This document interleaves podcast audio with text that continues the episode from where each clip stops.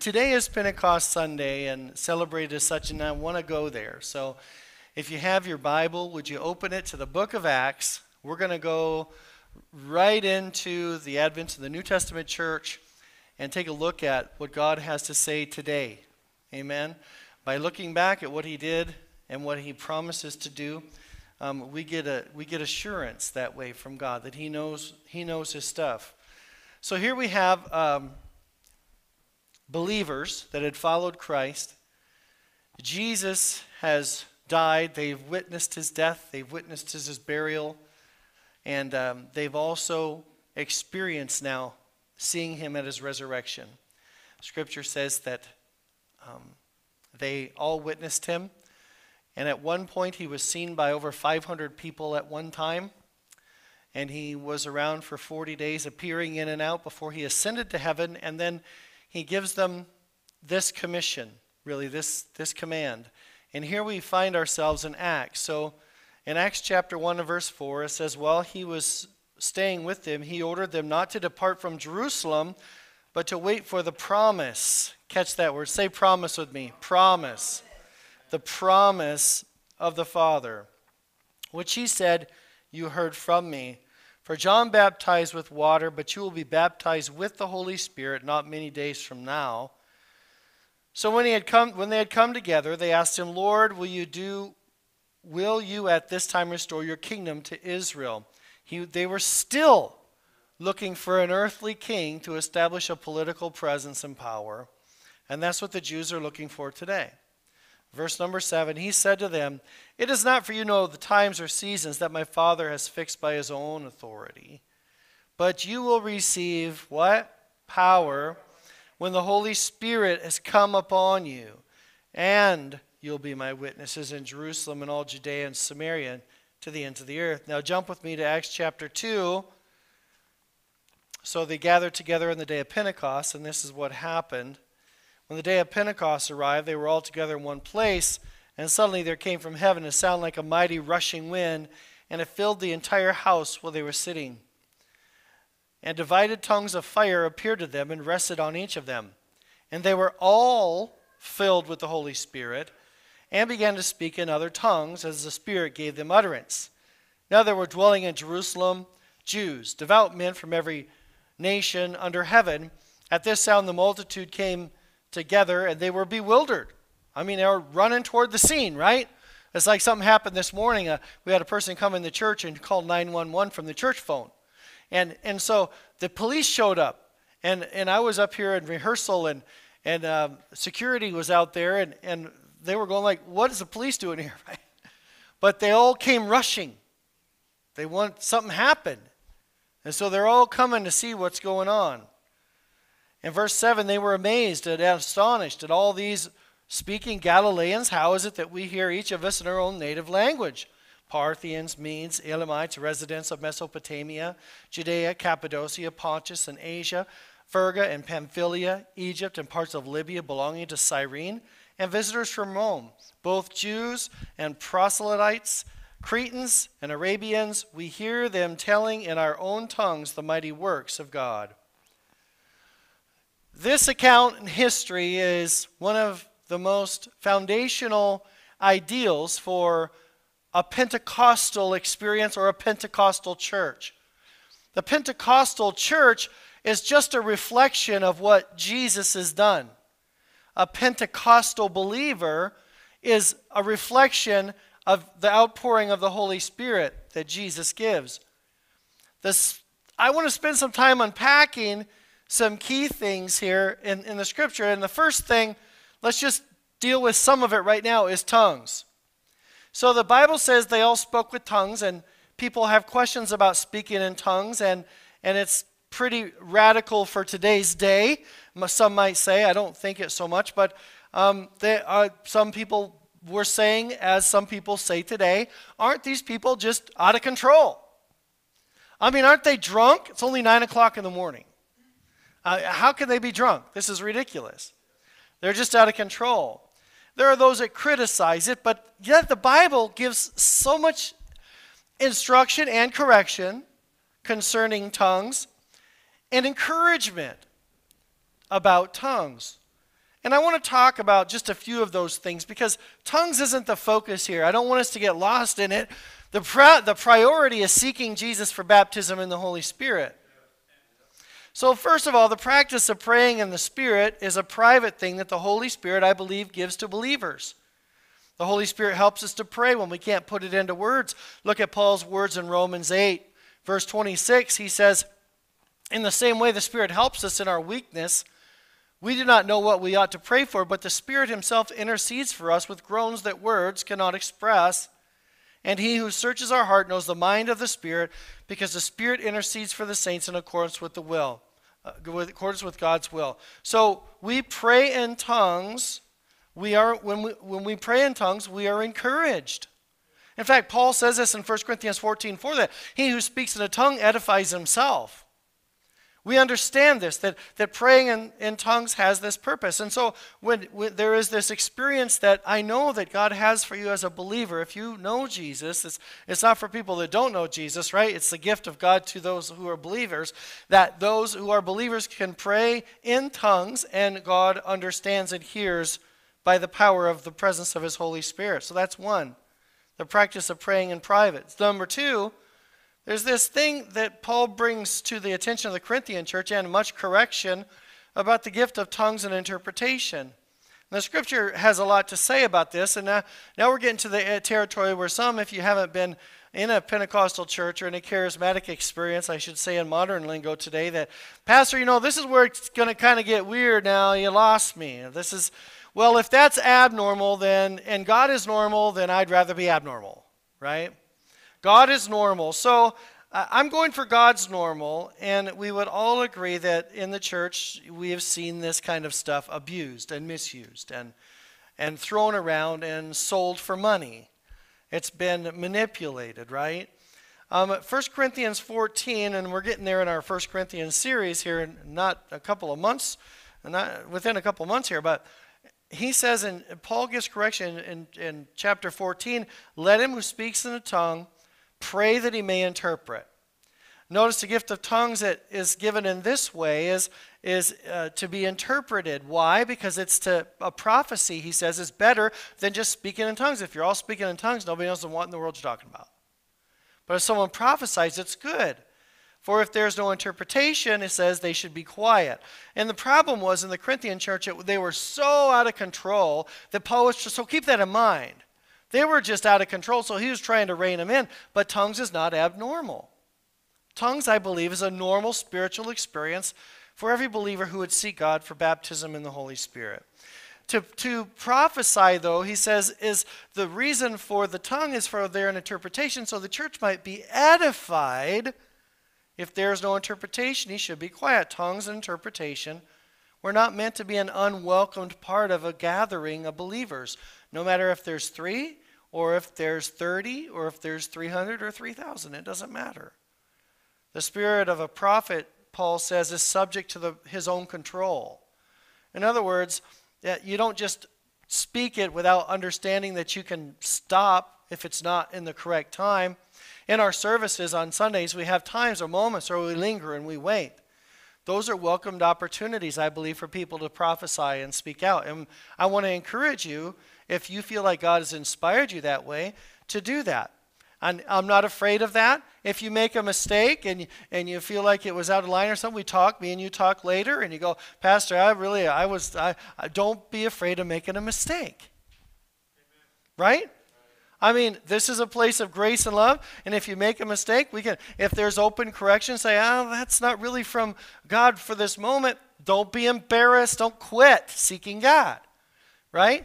God is going to give you something by the Holy Spirit, and it comes from His Word. If we don't inhale the Word, we can't exhale prayer. If we don't inhale the Word, we can't exhale prophecy, right? Everything is credited. The litmus test of everything is the Word of God. If it, if it fails that test, then it's not the, what the Lord would have us say. And fail that test in a couple of ways. Literally, principally, where there's a principles of Scripture, like we minister all the time. There's lots of principles of Scripture. And if it has a historical precedent from Scripture, those are some really good things. But anyway, let's not get in all that because that's for the First Corinthians series, and we're preaching ahead, right? Third, tongues was in this instance a physical uh, it was a physical evidence of God's baptism in the Holy Spirit in that group. Now, also, Acts 2 4 here, also Acts 10, verse 44 to 46, and Acts 19 all have the same focus that they they recognized they were full of the holy spirit because it says they heard them speak in tongues and a couple other places they said and prophesy. Now there were five instances in the book of acts where they spoke where they were baptized in the holy spirit. Three of the five they spoke in tongues. Doesn't say anything about the other two. Now we could assume that they did or we cannot, as the scripture says, doesn't give any indication. I don't know how they knew they were baptized or how they gave testimony, if they just had a really happy look on their face or, or they said so or what, I don't know. In Acts 8 18, it was such a powerful experience that a charlatan named Simon, who sold uh, mystical powers, offered the apostles money to have this gift, right? He saw that it was such an amazing experience. Baptism in the Holy Spirit is a powerful experience, it is for the believer. And when the believers were getting baptized in the Holy Spirit, this charlatan who sold his, his mystical powers, his palm reading, his stuff, his snake oil, saw that that was such a cool thing. He's going to make money off of this deal. If he could also get this power, so he said, Hey, Guys, I'll give you 200 bucks if you give me this power. Right? That's what he said. Well, that's Larry Ellis. That's a LEV version, right? All right. That's a LEV right there. It's a powerful experience. Speaking in tongues has initial evidential value, but I don't believe it's the ongoing necessarily or the only ongoing gift. And the Bible says as much.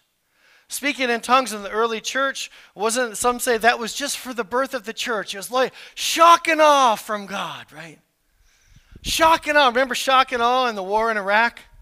We're going to go in and we're going to shock and awe on the enemy. They're going to run. And they did. But some say, in our more fundamentalist circles, that, hey, this was just shock and awe the Holy Spirit's touch for the early church just to kind of get it launched. And then all of his, but the Bible never says this went away. And the scriptures never say it's supposed to. In fact, in Acts 2.39, uh, Luke writes, this promise is for all and your next generation. For all who are far off, all who the Lord will call. So I'm going to leave this here. The Bible says, and we believe the Bible. The Bible is a standard of life, faith, and conduct. All of its implications, applications, illustrations. And we always take the scripture at its word. We look at the situation. We look at the type of literature is being communicated through the Bible. We take a look at who the object of the scripture was, and we look if it was prescriptive or descriptive, the SDOP, right? That's how you approach any other book. Take it at its word. The Bible has this for us. The Bible always has one interpretation, but many applications. Don't let anybody else tell you otherwise. It's just not true. Now, there are areas that people quibble over, but they're insignificant for salvation, the atonement, and baptism. I believe in the Holy Spirit. So, tongues are not simply yesterday's church. Maybe when you grew up, you had this vision of people speaking in tongues also jumped over the pews and swung from the chandeliers and handled rattlesnakes. Um, some of them do. That's true. And maybe we need a little more chandelier swingers. You know, I'm not sure. Uh, in our day today, I'm not saying that um, literally. What I mean by that is that we need to be baptized in the Holy Spirit. And it brings power and enthusiasm. It brings excitement to life. It brings a impassioned, powerful worship experience. It really does. So, why don't we experience and witness tongues much these days? I think a couple of reasons. Number one, nobody preaches about it.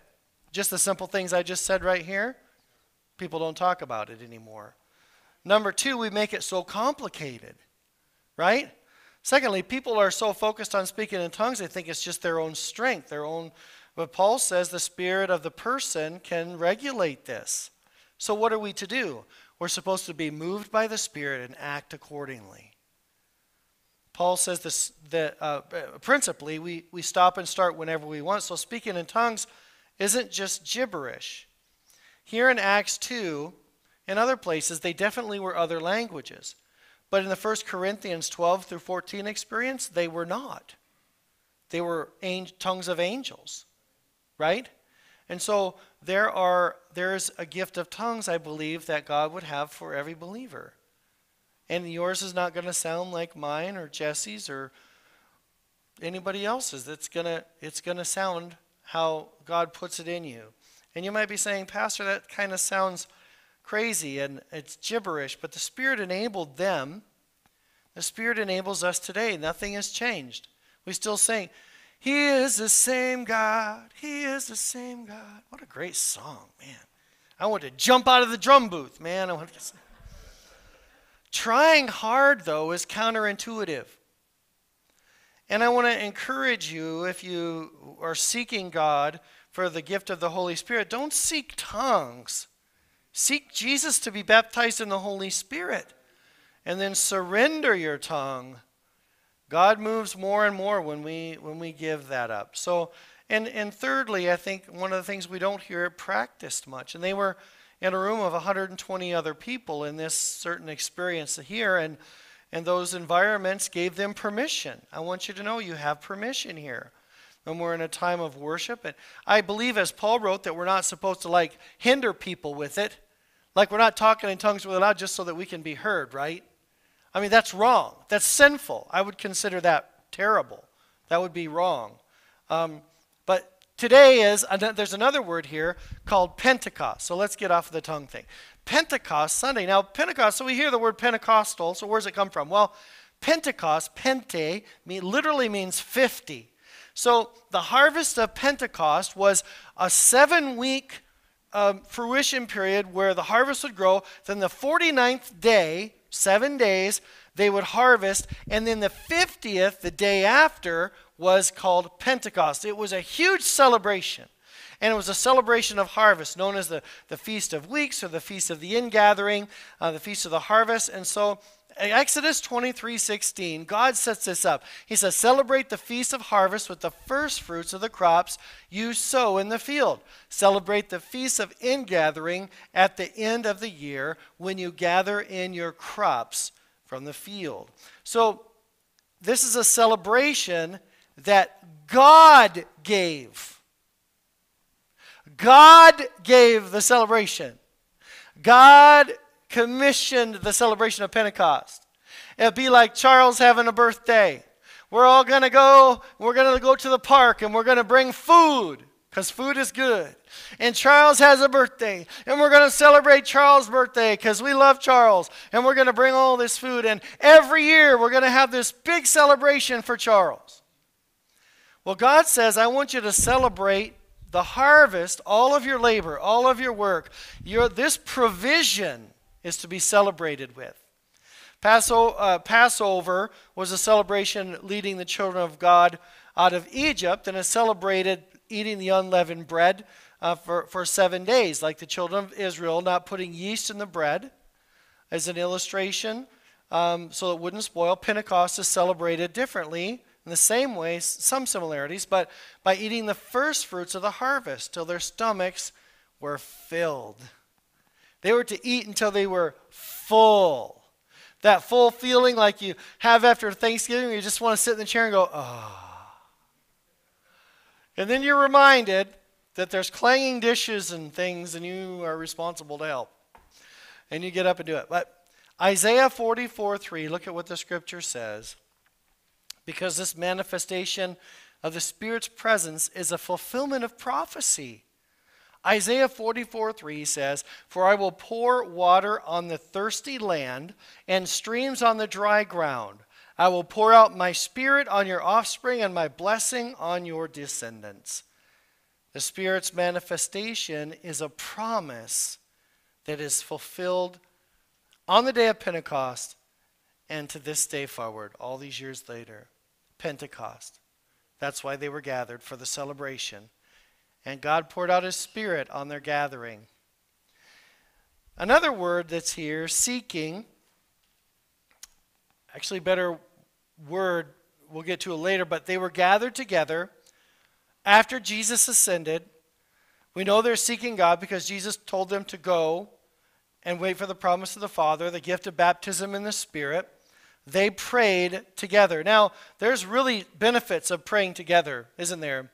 Our prayer closets are significant. Praying alone is vital. We can't live without being prayed up all the time. That is a Christian responsibility. Wednesday nights we're, read, read, we're reading Leonard Ravenhill, Why Revival Tarries. And it's a call to prayer, it's a call to seeking God. A praying together invites the presence and power of the Holy Spirit. In Second Chronicles 6 and 6 and chapter 7, we see the dedication of Solomon's temple. And Solomon does something when the whole assembly is gathered in Second Chronicles chapter 6.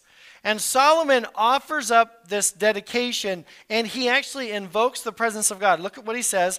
Second Chronicles 6 3, he says, Now God, may your eyes be open and your ears attentive to the prayers offered in this place. Now arise, O God, and come to your resting place. That's us now. And the ark of your might May the priests, O Lord God, be clothed with salvation. May your saints rejoice in your goodness. And of course, when he does this, the presence of God comes in dynamic power. There's a difference, I think, when we pray together. We're encouraged. Secondly, praying together increases the faith of a, of a congregation of believers. How does it do that? Well, if, when I pray alone, it's wonderful. I love to meet with God. Uh, when I am faced with something and another believer prays with me or others are praying and I hear them praying, whoo, buddy. I mean, get somebody filled with the fire of God just seeking. They can be quiet prayer. They might be boisterous and loud like me. I mean, I, some of the most powerful people that have prayed for me have been the quiet ones. God, I just pray, and you feel the anointing like ripping through them, right? Or they might be loud like me and just announcing God's presence. God, just thank you that you could do this. When you hear, when you have people praying with you and you're together, it encourages your faith. You, you hear them praying, and they, they might, and that's why Paul writes to Timothy, you know, to lay hands on it. Laying of, when you put your hand on somebody, it, it, it's a comfort as well. It's like, you're touching them. You, you're in agreement. You're praying with them. And it encourages you when you pray together. And, and that's really important. Matthew chapter 17 and Mark 9 tell the story of a father who brought his demon possessed uh, um, son to the disciples. They couldn't cast out the demon, remember? And so the boy was taken to Jesus. He was, he was all jacked up and he was messed up. And um, so, why? Couldn't they do this? They, they asked, why couldn't we do this? And Jesus asked them why. They said, Jesus said to them, two things. Because you lack faith, in other words, you have doubt. And secondly, this comes by prayer. In Mark 9:29, he said, it comes by prayer. You have to be prayed up. You have to be ready. We can't just show up and, I mean, who do you want to come and visit you at the hospital? Somebody that you know has been meeting with Jesus or somebody who just got saved that morning? You want both, but you know somebody's been meeting with Jesus, they're prayed up. And the promises of God have been saturating their soul longer.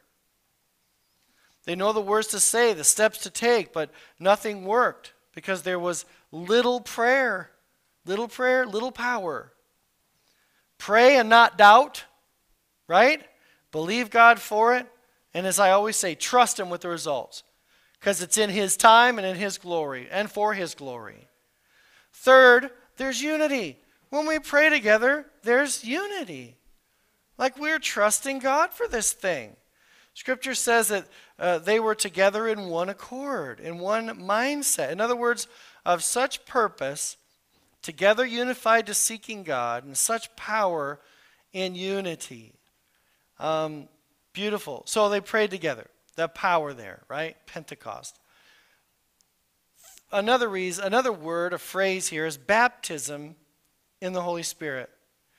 This is something that God tells us, or Jesus told them to go and seek Him for. So the text in Acts chapter 1, verse 4 that we read is Luke writing, and he writes his from the same words he used in the Gospel of Luke, Luke chapter 24 and verse 49. He says, I am going to send you what my Father has promised, but stay in the city until you be clothed with power from on high. There's, there's a lot of good stuff just that you could preach this. I mean, clothed with power, such illustration, right? But God makes a distinction between the Spirit's baptism at salvation and baptism in the Holy Spirit. The baptism in the Holy Spirit is given after we come to Christ. So there's five baptisms. There's three that are really important. Number one, baptized into salvation. So the scripture says this, the Spirit of God convicts people of sin, right? John 14 through 16. Uh, the whole 14 and 15 the holy spirit convicts the unbeliever in other words unbelievers are meant to be miserable yeah. Unbelievers are always under the conviction of the holy spirit to be saved. Those that are saved have made that step. Our conviction's different.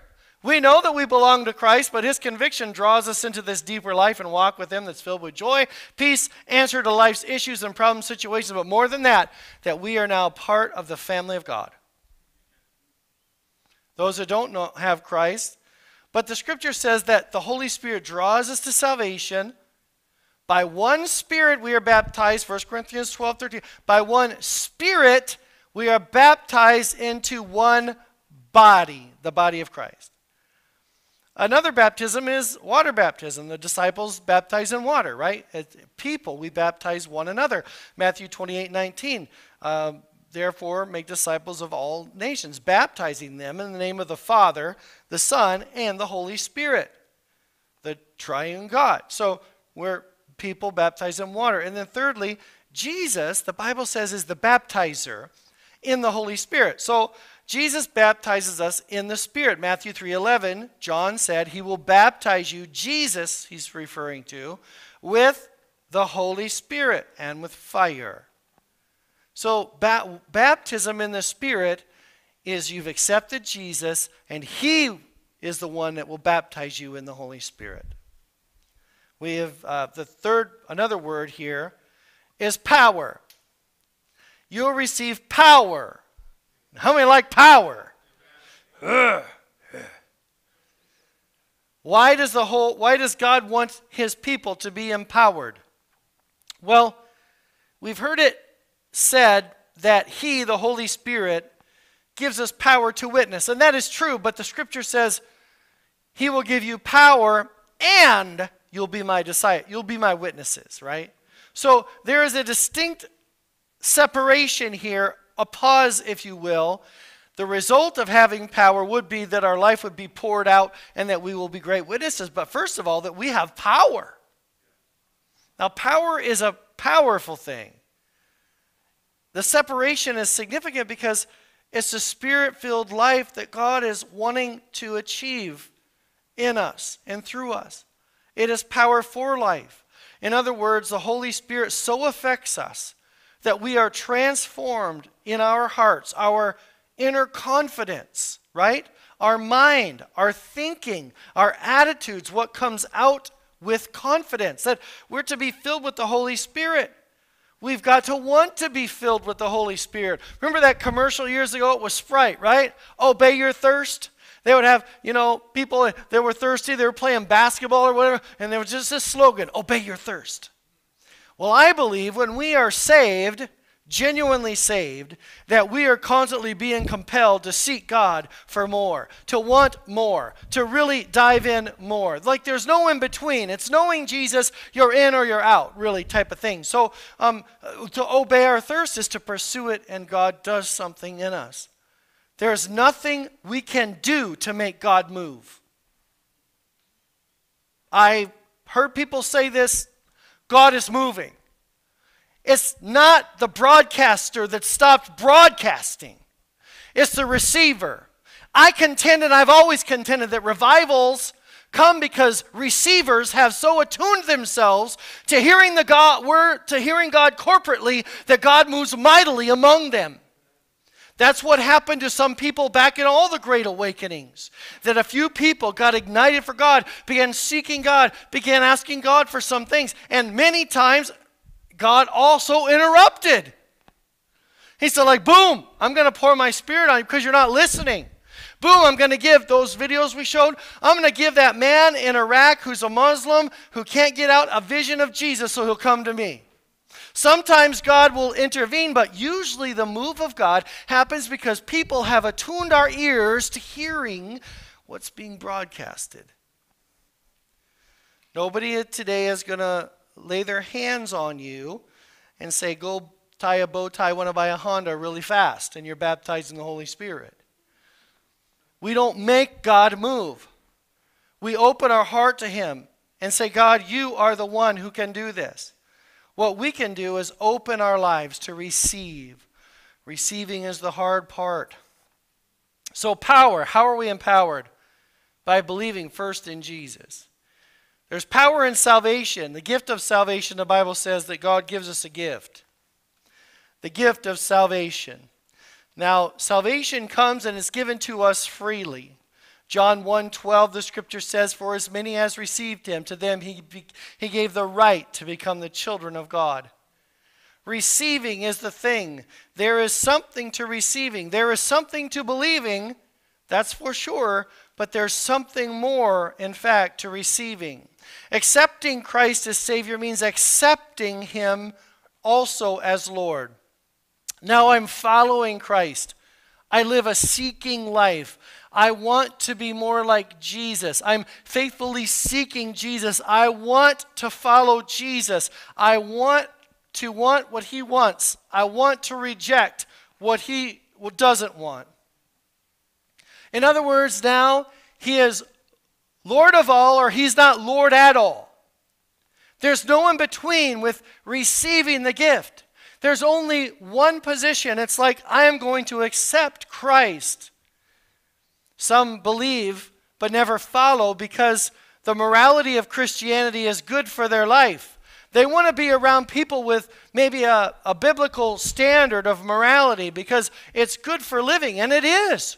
We can take the scriptures and dissect it and talk about the principles of being obedient and walking good with our finances, our tongue, and in our relationships. And we can all thrive on that kind of stuff. That's good. We ought to. The Word of God is full of those kind of suggestions, not suggestions, commands, principles to live by. It's, it's filled with them. The Word of God is what we preach here. We're supposed to preach it all the time. That's what we do.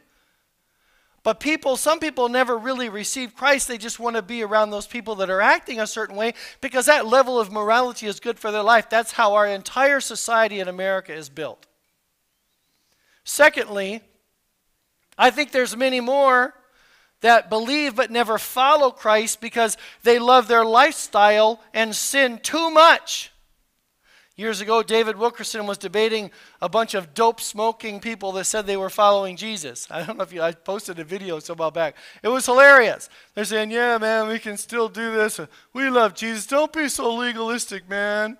Don't, uh, don't be like that. Well, following Jesus does something. It changes you. When you receive the gift, it changes you. It changes the way you look at stuff because you got the gift from somebody who's awesome. You got the gift from somebody who loves you. There's uh, some key words here in our text. Number one, wait.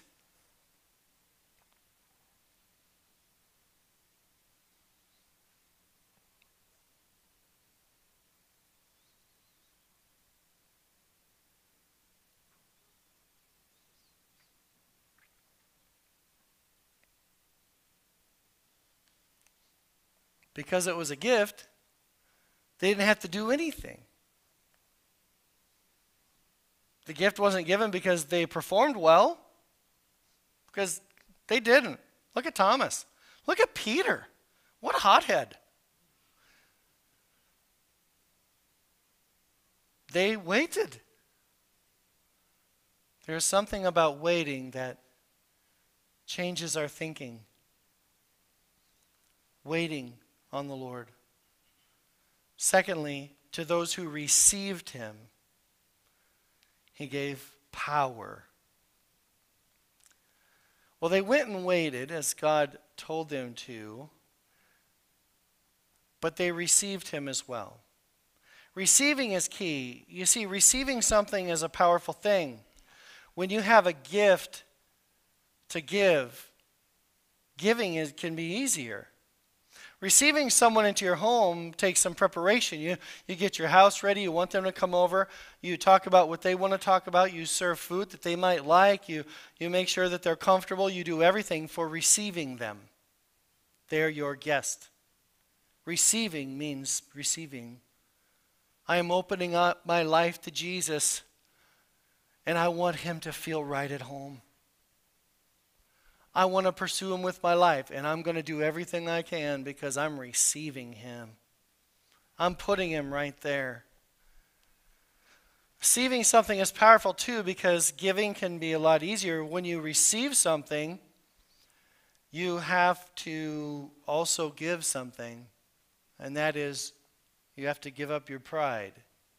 If I were to go down to 7 Eleven and give this to the gal who sold me my Gutbuster 3000 34 ounce thing, um, she'd say thank you and she might be overjoyed for a minute. But if I give this to Jesse, because he and I have a relationship, he is my son, if I give this gift to him, he feels humbled, right? Because he knows me. There's something different there. There's a more powerful concession in receiving. To receive a gift from somebody you know is different. When you have a guest, you accommodate them. We receiving Christ means we accept the changes he might bring. Receiving Jesus means so much. And how I, I don't know how many of you like to give. You like to give. We have givers in our church. I know we do. But receiving a gift may be a little more difficult for some. Receiving requires to give up control. Receiving requires to, to, to let that person in and have some insight into our life. I have gifts, get, uh, I've given gifts like that to people that have a hard time receiving them. I've been one of them. Right? I, I can't take that from you. Or I, thank you, but you know, I, the principle behind this is so much bigger. God has given us Jesus. We, we are called to receive Jesus. We are called to accept Jesus. And, and we're uh, to give up control, to, to give Him the space, to give Him the room. We, we lay down our pride. We lay down our wants and desires because we're not just believing, but rather we're receiving Him into our life. We are doing all that we can do. We are, we're not just believing, we, we are making room for Him. We're making accommodations for Him. We are, we are saying, God, come and have your way in me. Now I am receiving you like I'm receiving this gift. That's why we're better givers often than receivers because we have to give up something and we, we choose what we're going to give when we give, but we can't choose what we're going to give when we receive. We, we just have to receive it. And friends, I contend that waiting to receive can be a stumbling block and hard for some people because we feel like there's something we have to do in order to get this gift. Like there's got to be some exchange, right? Like I've got to be able to perform better. I got to look good. I got to look right. I got to I got to be so perfect. It's like salvation. I got to get all my life straightened up before I can really follow Jesus, man. It's not like that. It's about receiving. When we receive Jesus, He gives us power to become the children of God. And that is a power, the power to the counsel of His Word, the, the power of belonging to His family, the power of grace, and most importantly, the power to love. Do you receive Jesus? Are you all in? Do you trust Jesus? Secondly, believe in and receive the gift of the Holy Spirit. So, first he says, receive the gift of salvation. Now, receive the gift of the Holy Spirit. In Acts 1 8, you receive power when the, when the Holy Spirit comes on you. And, and, and Jesus says this is a gift. Receiving the Holy Spirit changes our life. The scripture says they went everywhere with the hope of Christ and subsequently since throughout the ages.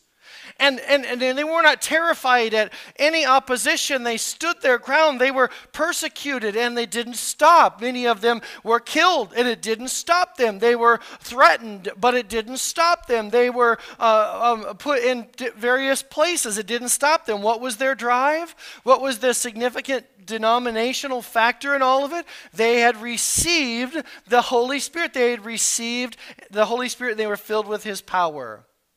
Scripture says the Holy Spirit empowers us empowerment to, to, give us wisdom from God, to be set apart for Him, power to, to come overcome strongholds in the demonic realm that are trying to devour you and your family, uh, power to overcome the desires of your own flesh that's sometimes even more significant than the operation in the demonic world, the power to become more like Jesus every day, the power to be His witness and unafraid and unashamed of Jesus, a power. Thirdly, that power and the greatest significant factor of that power is love. John 15 through 16 says the work of the Holy Spirit, first and foremost, because it's going to get tough. These followers were going to have to love in spite of the circumstances. They were going to face persecution, rejection, hatred. The Holy Spirit's work to convict of sin, to find grace and love in Christ. Secondly, to testify about Jesus means to love. And then he says you're going to have an advocate. That's love. You're, you're, you're, going to have to you're going to have this man, mandate in, of righteousness from the Holy Spirit because I'm gone. That's love. You're going to, ha- to have a, a, a guide to lead you into all truth. I'm going to be there with you. That's love. That's the Holy Spirit saying, I am in you. I am with you. I am God. I can lead you. I can guide you. I can help you. Uh, you have a future. I'm going to reveal, he says right there in John 15, I'm going to reveal the future. And that's because I love you. 1 Corinthians 13 tells us that he has purposes in all this great gift of the Holy Spirit. Paul gives him all this correction in 1 Corinthians 12. Stop, you're doing it wrong. You're being kind of ridiculous with this. And he says, Hold on a second. The reason for it is love. If there's not love, if love is not the fruit of the baptism in the Holy Spirit, if you're only speaking in tongues, then just shut up altogether. He basically blasts them. Then he goes into 14 and blasts them some more. God gives us this kind of love. Purpose of the Holy Spirit. Why? To love, to endure all the world will throw at you. That's love. In the Trinity, there is perfect unity. There is love. He can speak through you. That's love. We can't speak in tongues if we're not loving. We can't prophesy if we won't edify in love. We can't give a word of knowledge without encouragement in love. We can't rebuke without restoring in love. We can't criticize without bringing hope and love. Love. Why did God baptize you, or will He baptize you in the Holy Spirit? So that love will produce humility and not pride, kindness, not curtness, praise and not envy, encouragement, not boasting it will make us love our enemies.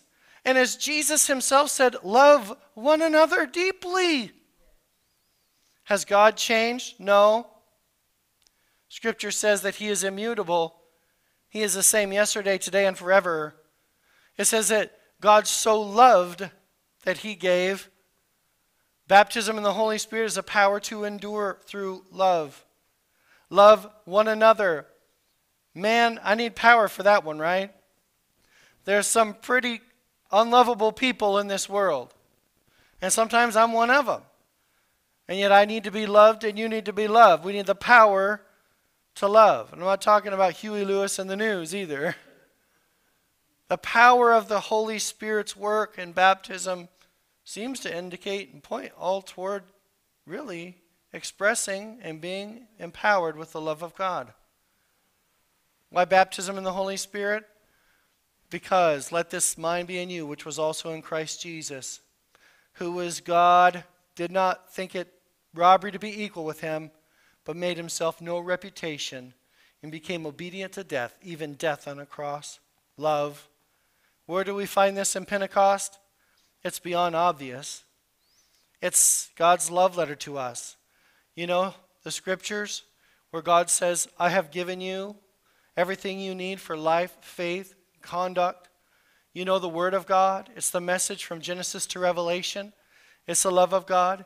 And friends, I got to tell you, when I experience baptism in the Holy Spirit, and when I am in the Holy you got to give me a few more minutes. How many will give me five more minutes? Ready? 5, 10, 15, 20, 25, 30. Gotcha. I haven't pulled that one for a while, so it, it worked. But from Genesis to Revelation, it's the power of Pentecost. And I hope we're seeing that today because the power of Pentecost is the presence of God's Holy Spirit in His church. We want to see God do something in Lakewood. We want to see God do something in Eatonville. We want to see God do something in your life. You want to experience that power as you walk the hallway. You, uh, at school, Naomi, you want to see the power of God at work on display in your life. Then we get baptized with His Spirit because the love of God is the revelation of God through Jesus and in our life. Love is the pursuit of the whole world. The whole world's looking for it. We've built institutions around this idea of love. We create our identity around love. People accept the mantra of love. Uh, uh, you have to, you have to, if you agree with my identity, then you're loving. If you're not, you're not loving. So the world has manufactured this idea of love that's not love because the scripture says love is not God, God is love. The reason they were in the upper room, the reason that they were baptized in the Holy Spirit was to have power to love to receive. They were at Cornelius' house in Acts 10.44, right in the middle of Peter's preaching. They were baptized in the Holy Spirit. Wow. In Ephesus in Acts 19, they received baptism by the laying on of the hands of Paul. Right here on this altar, it wasn't that many years ago, a young Filipino gal was up here and we were praying, we were seeking God, and she was filled with the Holy Spirit, and she was like a, an explosion all over here. She's and I prayed for people, and they were so quiet, you could barely hear them, but man, were they filled with the Spirit. Usually it's quite noisy, and that's okay. You know, in Acts chapter 1 and verse 4, there was no choir, there was no worship band, there was no preacher pumping them up, there was no, they were waiting. And I want to pray for us today to be baptized in the Holy Spirit. And I want to ask you to be prepared for what God would want to do in your life. Because all of us are wanting God's love. When you feel God's presence, Pam, Terry, I don't know who's coming. Would you guys come? When you sense God's presence, you get that feeling that God loves me no matter what I've done, right? It's just like, all of the stuff that you know that you are that can't be possibly good, all of a sudden God's love has overshadowed that by multiple times. His love comes and, and, and it feels so welcoming and so inviting. It says, Child, I don't care what you've done. I don't care where you've been. I don't care what you've said. I don't care that attitude you displayed. I don't care what, that you got drunk last weekend. I don't care who you spent the night with last. It doesn't matter. I love you. My grace is sufficient. I want to do a work in your life that's beyond what you've ever known. I want to do something great in you, more of my love, my power, than anything this world has to offer.